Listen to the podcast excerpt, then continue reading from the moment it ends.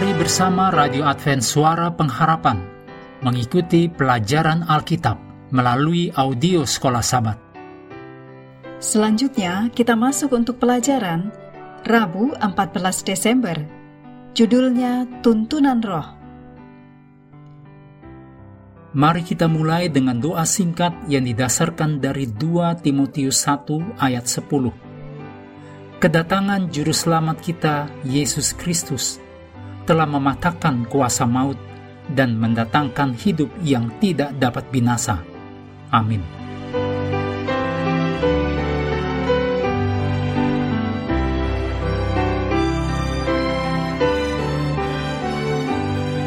Roh Kudus adalah agen Allah yang berkuasa yang mencurahkan kasih Allah ke dalam hati kita. Dicatat dalam Roma 5 ayat 5. Membawa kita ke dalam pengalaman keselamatan yang sejati. Ditulis dalam Yohanes 16 ayat 7 sampai 11. Membimbing kita ke dalam seluruh kebenaran. Yohanes 16 ayat 13. Dan memberikan kita kuasa untuk memenuhi misi Injil. Demikian dalam kisah 1 ayat 8. Karena roh kuduslah yang melawan pekerjaan iblis, yang membuat merosot. Tidak mengherankan bahwa iblis mencoba dengan segala cara untuk mengubah pemahaman kita tentang sifat dan pekerjaan roh kudus.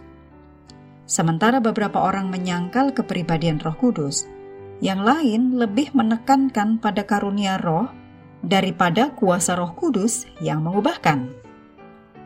Dalam kisah para rasul 8 ayat 4 sampai 24, dicatat kisah Simon si tukang sihir dari Samaria yang ingin menerima karunia Roh Kudus tanpa dilahirkan kembali oleh Roh. Sikap yang sama ini masih nyata di zaman kita. Menginginkan karunia Roh tapi tidak mau hidupnya diubahkan oleh Roh Kudus. Anak-anak Tuhan adalah mereka yang dibimbing oleh Roh Kudus Demikian ditulis dalam Roma 8 ayat 14. Dibimbing ke dalam seluruh kebenaran firman Tuhan. Dicatat dalam Yohanes 16 ayat 13, juga Yohanes 17 ayat 17.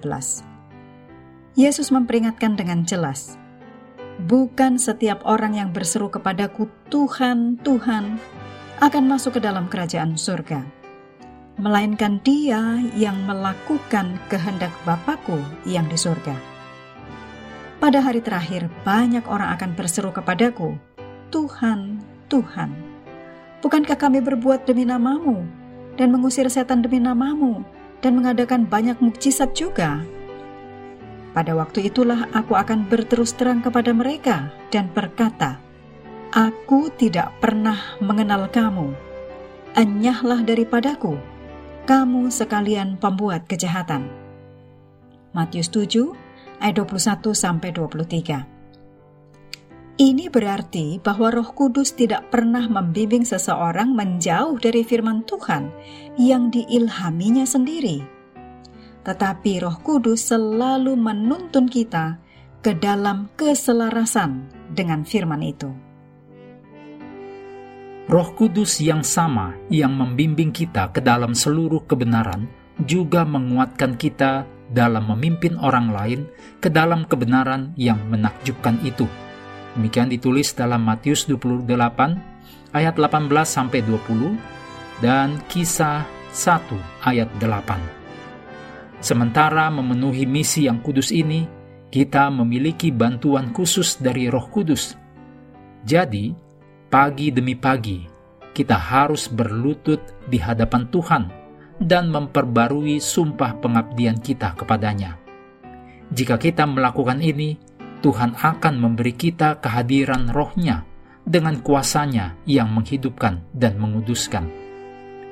Namun, kita harus terbuka terhadap pimpinan roh kudus dengan membuat pilihan sadar setiap hari untuk melakukan apa yang kita tahu benar dan menghindari apa yang kita tahu salah Artinya, hanya dengan mencari dalam kekuatan yang diberikan Tuhan untuk hidup sebagaimana mestinya, kita akan terbuka untuk menerima kuasa Roh Kudus dalam hidup kita yang dijanjikan Tuhan kepada kita.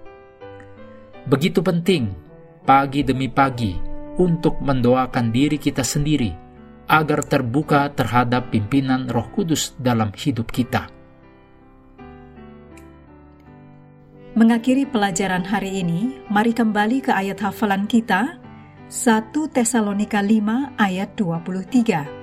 Semoga Allah damai sejahtera menguduskan kamu seluruhnya, dan semoga roh, jiwa, dan tubuhmu terpelihara sempurna dengan tak bercacat pada kedatangan Yesus Kristus, Tuhan kita.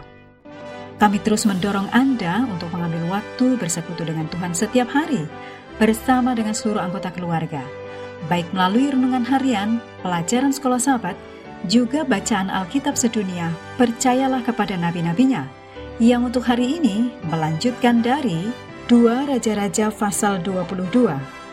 Tuhan memberkati kita semua.